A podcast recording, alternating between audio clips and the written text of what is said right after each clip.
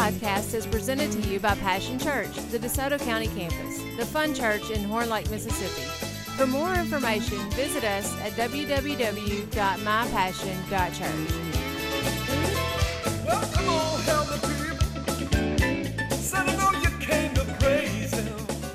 my kids were younger, me and Angie took them on a trip to Branson. And we loaded up in the car and we headed west through Arkansas. And we knew somewhere along the way the, the GPS would tell us to turn right and we'd go north and we'd hit Missouri. But back in those days, you know, GPSs weren't on our phone and they weren't as nice as they are today. I don't know, something along the way happened and the sound got turned down on the GPS. And when we realized it, we cut it back on, and it was saying, "Turn around, turn around, turn around." I don't. It probably wasn't saying that, but I, that's the way I remember it. It was saying, "You got to go back." And we realized we had went 20 miles past our turnoff. You know, there's a big road that leads straight in into Missouri's four lane the whole way. So we're 20 miles past, and this thing is saying, "Turn around, turn around."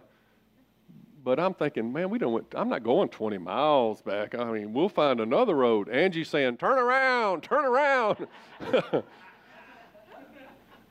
and I'm like, "No, we'll find something else." And we cut the GPS off and made it come back on and said, "Get us there from here," you know. And it finally relented and said, "Okay, turn right here," you know. The thing is, told us to turn down this two-lane highway, and we it looked kind of suspicious. And we we're like, "Would this go all the way to Missouri?" Well, surely the GPS, you know, wouldn't lead us astray. So we took that road. And I'm not kidding you. I don't know where we were, but we must have went around every mountain on the way, uh, every mountain in Arkansas. I mean, two lane the whole way. Angie's over there about to throw up because she gets car sick, and, and the kids are like, "We ever going?" You know, they used to say, "How how far is it, Daddy?" Or "Are we there yet?" Right? They just gave up on saying that, or they're saying, Are we going to survive this? You know, it was the longest trip. It took about like three hours longer than it would have if I'd have went back those 20, hour, 20 miles. we rolled up into Branson, Missouri, and turned off at this little roach motel that Angie had booked us. We were wore out. The kids had had fought and screamed, and they were wore out. And I did, did I mention I was sick before we even left? I was feeling bad. Angie was feeling bad from driving around those mountains. And we went into this Roach Motel. Angie said she got it for free because we were supposed to go to a timeshare presentation for it. I didn't know what that was. But I, all I know was I got in there and I said, I'm taking a nap. I feel terrible. And I laid down on that bed and I laid on the side of it, and all of a sudden I just rolled down into the middle. it was just, the bed was like this. But I fell asleep. I woke up the next morning. Not only was I still sick, my back was hurting. Everybody was didn't get a night's sleep, and I said, "Well, at least we're on vacation." And Angie said, "Yep, we got to be at the timeshare in 30 minutes." that timeshare presentation lasted three hours. Oh, Lord. Sometimes you just got to turn it around. Sometimes when the GPS, when God's positioning system says turn it around, you turn it around.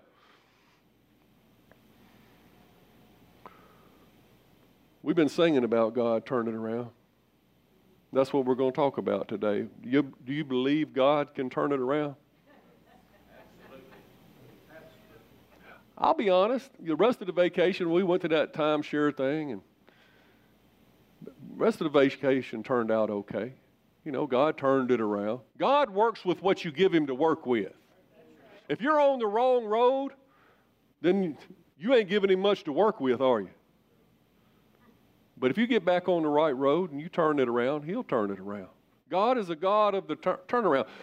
Think about when Jesus was here all the blind people that he gave sight to, they were walking around in, in utter darkness. And he opened their eyes. and they saw the world. That's a big turnaround.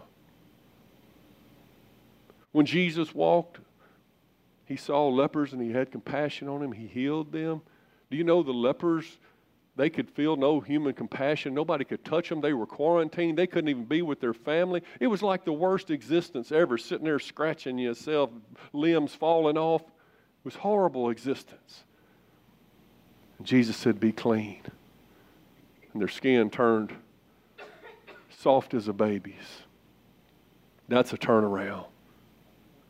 Jesus was in the turnaround business. I think about the demoniac in the tomb. This guy howled at the moon for a living. I mean, he ran around naked in the graveyard, howling at the moon, cutting himself with sharp rocks, filled with a legion of demons. That's no existence. But Jesus came across that sea. And just in a few minutes, the man was free. Just in a few minutes, he turned it around. The townsfolk came to see what happened, and he was sitting in his right mind, clothed at Jesus' feet. He wanted to go with Jesus back on the boat, but Jesus said, I got an assignment for you. I need you to be a missionary. Go back to the 10 towns you came from and show everybody what I did for you. One day he's howling at the moon, the next day he's preaching for the Lord Jesus Christ. What a turnaround. And some of us can look back at our life and say, you know, one day I was selling drugs. One day I was doing this. One day I was uh, howling at the moon, so to speak. And now look at me. God's using me. God's turned it around.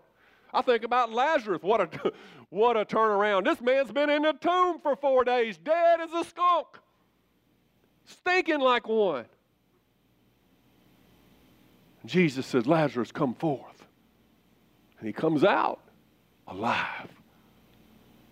That's a turnaround. Does anybody doubt that our God is a God of turnaround? I think about Peter. He denied Jesus three times and said, I don't even know the man. The last time he did it with a curse. Cursing to prove that he don't know this Jesus, scared for his own life. He realized that he had denied the Lord. He went and wept bitterly. He cried till he had no more tears. The next day he gets up and he goes back to his old boat that he had given up for Jesus. He goes, I just, I go a fishing. I done messed up my Christianity. How many of y'all feel like, have felt like that you have messed up your Christianity? You have denied Jesus. You have did not did what he wanted you to do. You went back to the thing he told you to, he freed you from and you feel like I have denied Christ, I might as well just go back to my old life. He can't use me now. And so he gets out on the boat, but then he sees Jesus hunting him down to turn it around. And Jesus turned it around. He turned it around, and Peter became part of the rock of this church in which we stand here today. The woman with the issue of blood. She looked to the world. That's where we often look first, isn't it? That's where most of us look. Oh, my answer is in science. My answer is the doctor. My answer is this. So surely somebody can help me turn it around. She spent all the money she had trying to turn it around. She had an issue of flowing blood. She couldn't stop. She was anemic. She was about to die, probably. This has been going on for years. It says she spent all the money that she had. She put all her trust in the doctors, and it says she only grew worse. And out of desperation, she hears that Jesus is coming through town. And though she, can, she can't even see him for the mass of people following him, she, she bumps and claws and crawls her way through that just to touch the hem of his garment. And when she touches it, he turned it all around with a touch. Just a touch of the Lord Jesus Christ, the hem of his robe. And he felt the power leave him.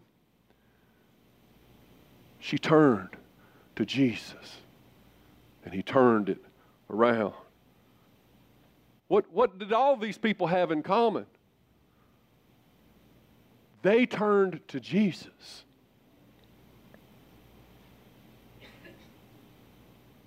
We sing, God, turn it around. But He says, You first. You say, Pastor, last week you talked about the time is now. We thought you was going to come in here with a riveting message and show us what we're supposed to do. I am. I'm telling you exactly what we got to do. We got to get on the right road before we, before we get this thing going. We got to get back face to face with Jesus. We don't just take off on our own, say, the time is now and I'm going to do what I want. No, we need to turn this thing around. And that's what the time is now. That's where you start. You get your eyes back on Jesus. I'm telling you, we better get our eyes back on Jesus. All I talked about last week was the time is now, the time in which we live. And people just, they're getting caught up. Where did all the people go in this section? And we're saying, well, it ain't going to happen to me. I've got my life under control.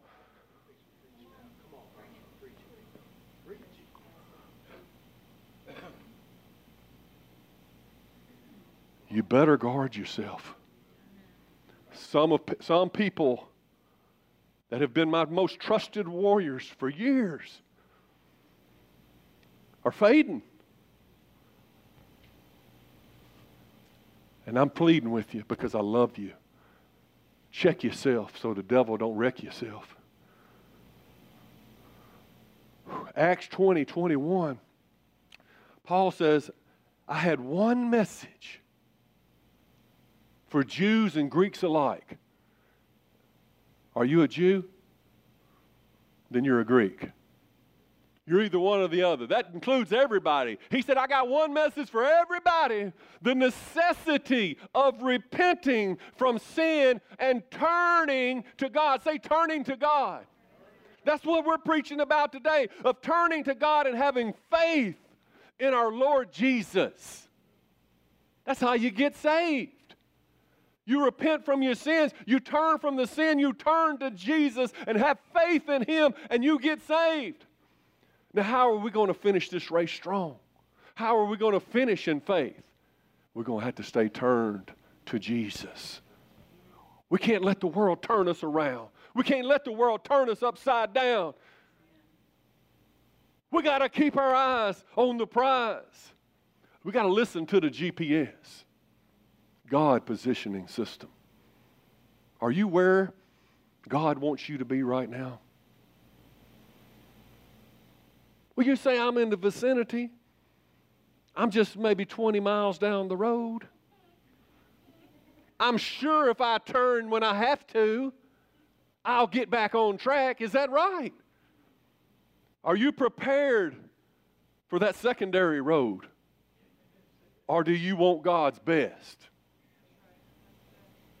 Whew. God to make those crooked roads straight.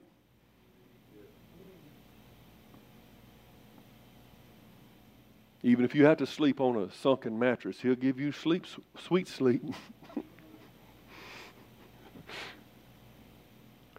when He, when we turn, He turns. There's a coming together, there's a responsibility on both sides. When we turn to God, He turns our sin into salvation. When we turn to God, He turns our sorrow into joy. He turns our bondage into freedom. He turns our po- poverty into prosperity. Has He done it for you? He has done all those things for me. He turns our sickness into health. He turns our loneliness into fellowship and family. God turns it around. That's what he does. But he's looking for repentance. He's looking for repentance in our heart because he can't do these things for you if you got your back turned to him. Repentance means to turn from one thing and turn to him. It's not just a churchy word we use to scare the ungodly.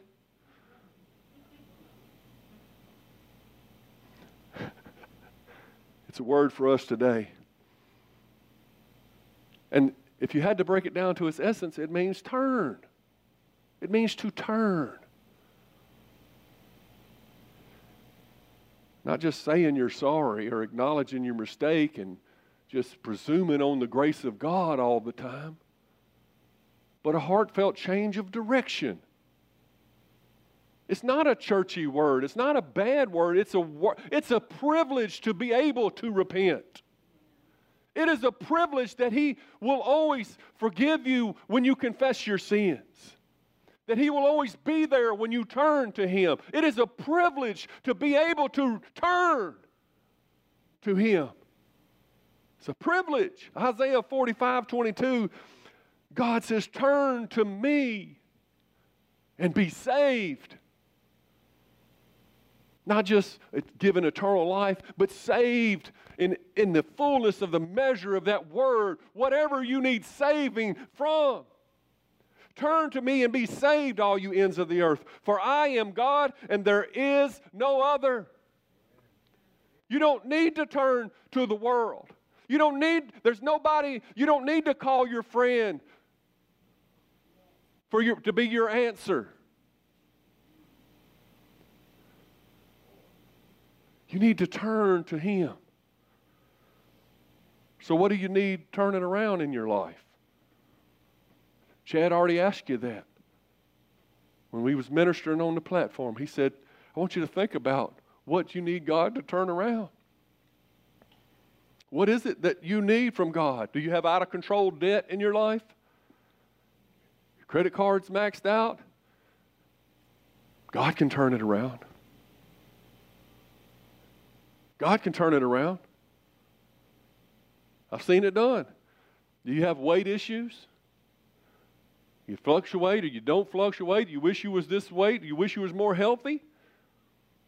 You've tried this and tried that. You've you've called everybody in your phone book to every you got 27 diet books on your shelf. What if you turn to God? Maybe you got a health crisis. Maybe something's plaguing you. Maybe, maybe your marriage has lost its spark. Maybe you're just running on fumes. God can turn it around. He can turn it around. But you got to turn to Him. You got to do what He says do. Maybe you're single in here and you said, I, I need a spouse. God can turn it around. Somebody said, woo. Somebody said, oh no.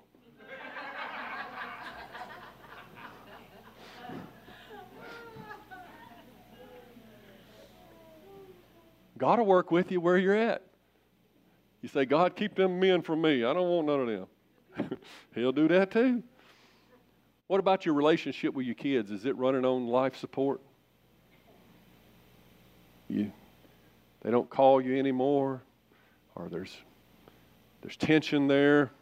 You just can't seem to get past it. God will turn it around.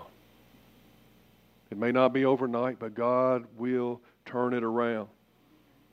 Maybe you're just going through the motions in life. You're not fulfilled. You say, man, I thought my Christianity was going to make life glorious and I wouldn't have problems anymore. I thought life was just going to be grand. And I used to I used to serve in the church. I used to do all these things. I, I led people to the Lord at one time, but now I'm just going through the motions. Isn't that what he talked to the church? And what was it? Smyrna, maybe, in the book of Revelations? He said, Return to your first love. It was Laodicea. Turn to your first love. Return to me. I'll turn it around. I'll make life exciting again. I know when I first got saved, man, I couldn't wait to, for my feet to hit the floor because I had so much I got to do for Jesus. I get to do for Jesus. And now some of us are running from obligations. I don't want to serve anymore. I've had my time. Let somebody else do it. That's not the way I want to go out. That's not the way I want to go out. A great woman of God once said, If you don't know what to do, do what needs doing. And that great woman of God is Angie Sheffield. And she's back there running the overheads today because nobody else will do it. We got departments that are about to just, we just don't close them down if we don't have anybody to do it. I'm not saying that's okay. That's okay. As for me and my house, we're going to keep serving the Lord. We're going to take your blessing if you don't take it. I remember Soul Food used to used to move equipment all the time. We'd play all these gigs Friday and Saturday, moving, moving equipment, heavy equipment, trailer full of equipment, you know. And there'd be times where certain people wasn't pulling their weight, you know. And I'd get so frustrated because I'm just a go-getter, and I always just jump in there, you know. And I'd get mad at people that wasn't doing. And so one time I had a meeting, you know me. I had a meeting. I said, guys, I tell you what, I'm not going to argue with y'all anymore about who's moving what and who ain't doing their share or whatever. I'm just going to jump in there and do it all if I have to, and, I'm, and God's going to bless me, and I'm going to get y'all's blessing. I tell you, that was, I, I didn't have to say a thing anymore after that. they was fighting to see who can carry the most equipment. they didn't want me to get their blessing. I believe better things for us. I believe God can turn it around. I mean, who else are we going to turn to? We used to turn to ourselves. How'd that work out? Who are we going to turn to? The government? Oh, Lord. Turn to God. Draw nigh to Him. He will draw nigh to you. There's a lady named Charlotte Gambill. She said, It's only when we start to act on what we say amen to. Let me say that again. Because it's hard to understand. It's only when we begin to act or to respond on the things, uh, amen, Pastor, amen. But it's when we respond and we begin to act on the things we say amen to that we begin to discover how certain we are of God's turnaround ability. You see, there's our part and there's God's part. He says, we say, God, turn it around. He says, You first. And yes, sometimes in all of our lives, there's not a person in here that has not sinned after they've been saved, you holy people. There's, there's yes, repentance of your sin is, the right, is always the right course of action. If you have been unfaithful to God in any way, you feel uh, convicted by the Holy Spirit about anything, then repentance and faith towards God is always the right course of action. We think about uh, David, King David, when he committed adultery with Bathsheba. Terrible act. Something you would not expect from a man of God like David. But he got caught up in, you know, the emotions, his hormones, right? got caught up in the moment, committed a sin. And then David decides he's going to hide his sin from God and act like it didn't happen. In fact, he's going to begin to try to cover up his sin himself. And so he ends up committing a worse sin, trying to cover up his previous sin. He commits murder to cover up his adultery. That's not something you would expect out of David, is it? But I have learned to see that we're all human. And people that do things that I just cannot conceive of. And you know why I know that's true? Because I do things I cannot conceive of myself doing.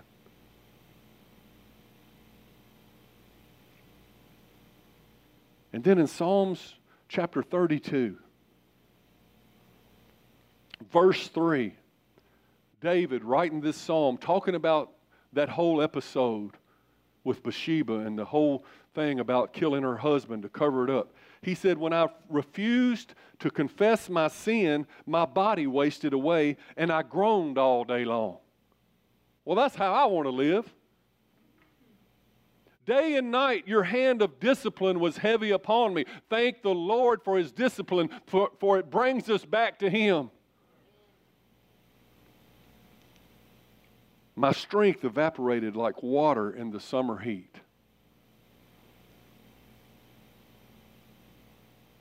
Sin is a heavy weight.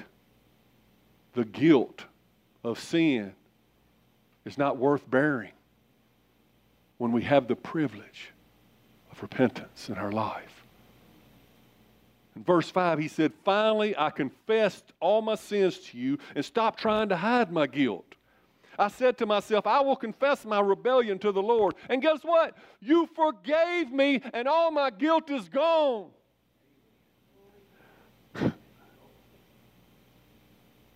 Now I don't have to waste away and groan all night long. Now I can have that peace, that good conscience again. And that's got where God wants you. And that's where you need to be. I'm telling you, if we, we, we valued a clear conscience like we ought to, we'd be the most repentant people in the world. We would continually turn back to God, turn back to Him, and experience that grace and that mercy every day, every day. But what, what we do is we become hypocrites. And a hypocrite means like a play actor.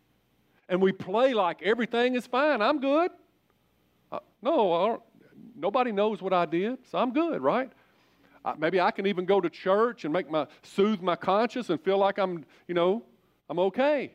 Because on the outside, I've washed the outside of the cup, right? Nobody knows.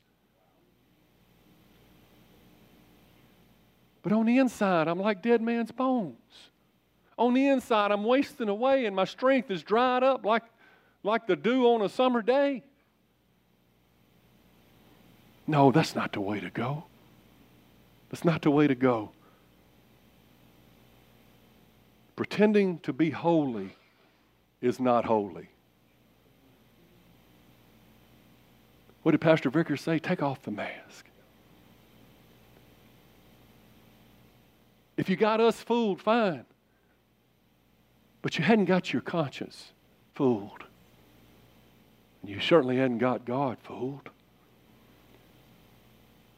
God sent Jonah to preach to a wicked town called Nineveh.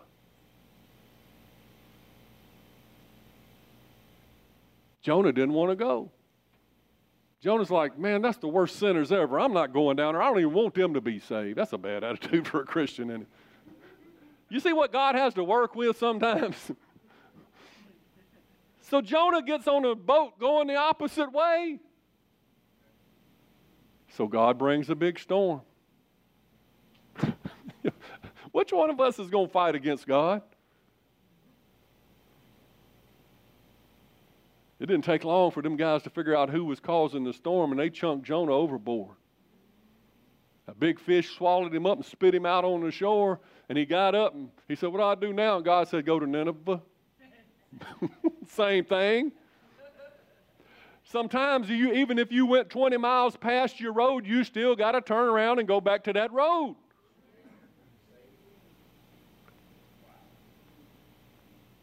So Jonah goes to Nineveh with a bad attitude. He don't want to preach to these folks. He don't care about them. He don't want them saved.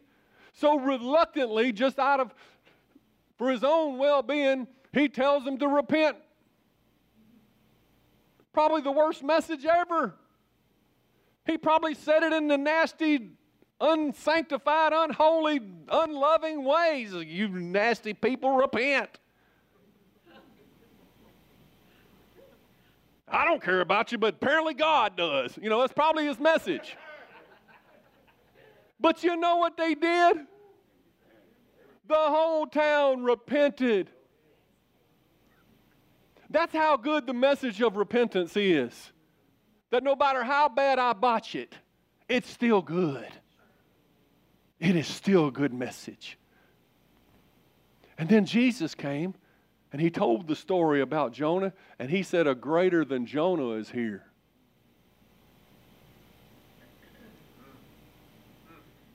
Nineveh, that wicked city, they repented at Jonah's teaching, and now a greater one than Jonah's here. And you telling me that you ain't going to repent at my preaching?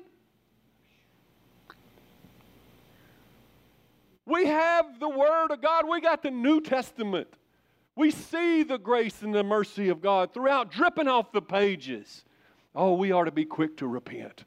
We are to love the opportunity, the privilege of being able to repent of our sins. Joel chapter 2, verse 12. The prophet Joel says, This is why the Lord says, Turn to me now. Say the time is now. When is the time to turn? Right now. Right now. Turn to me now while there is time. There's another scripture that says, God says, you know, there was times when you didn't know better before. I winked at some of your stuff, but I ain't winking no more. If God is saying the time is now, I believe that the time is now. I'm just that simple. He said, Turn to me now while there is time. Give your hearts. Come with fasting and weeping and mourning. Don't tear your clothes in your grief, but tear your hearts instead. Return to the Lord your God, for he is merciful and compassionate, slow to get angry, and filled with unfailing love. He is eager to relent and not punish. See, maybe you're running from God for this reason or that because you're scared of a harsh punishment. Let me just explain something to you. The punishment is built in the sin. The wages of sin is death. The punishment is already there. God doesn't have to sit up there and dole it out to you. In fact, He's eager to relent and not punish. Your chances of not suffering the consequences of your sin is to go to Him. Does that make sense? We're scared to go to Him because He's going to punish us like He didn't know it happened. He knew it happened, and He knows what's about to happen if you don't repent.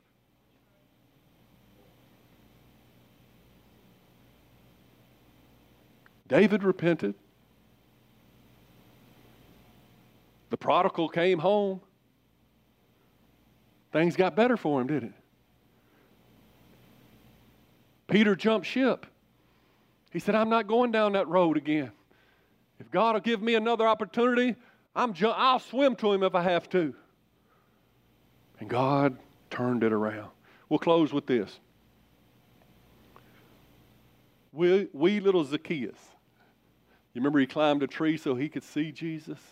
Now, what's he doing up in a tree? This man is a traitor to his race, to the Israelites. He has made his living taking advantage of them and extorting money from them as a tax collector, working for the Romans. He's a traitor. What does he care about Jesus? If wee, little Zacchaeus, can climb a tree to get a look at Jesus, then what should we do? Jesus looks and says, Man, let me go over here. Zacchaeus, come on down because we're going to eat at your house today. See, Jesus says in Revelations, if I knock on your door and you open it, we'll dine together.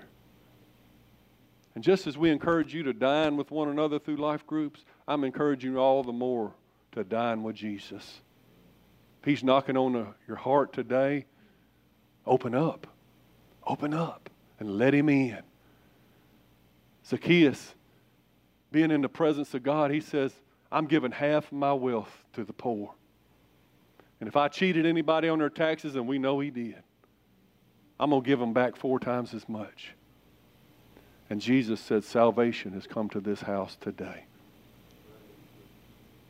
Salvation has come to this house today. Do you need salvation in your house?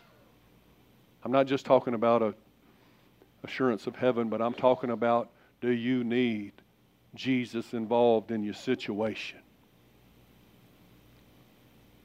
When God whispers in his still small voice, will you be close enough to hear him?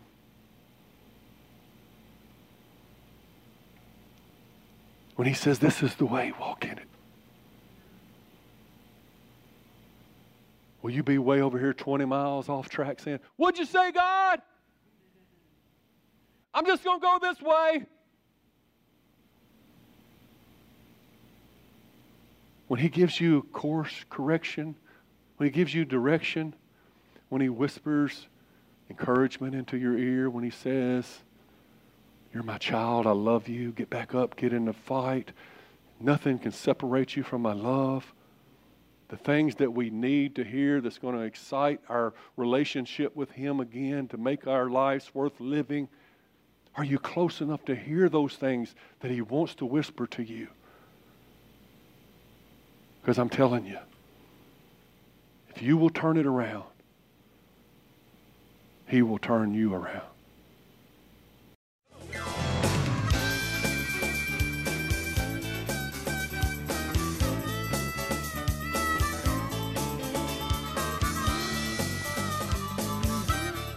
For listening to the podcast today. We hope you enjoyed it and that it inspires you to live out God's Word. For more information, visit us at www.mypassion.church.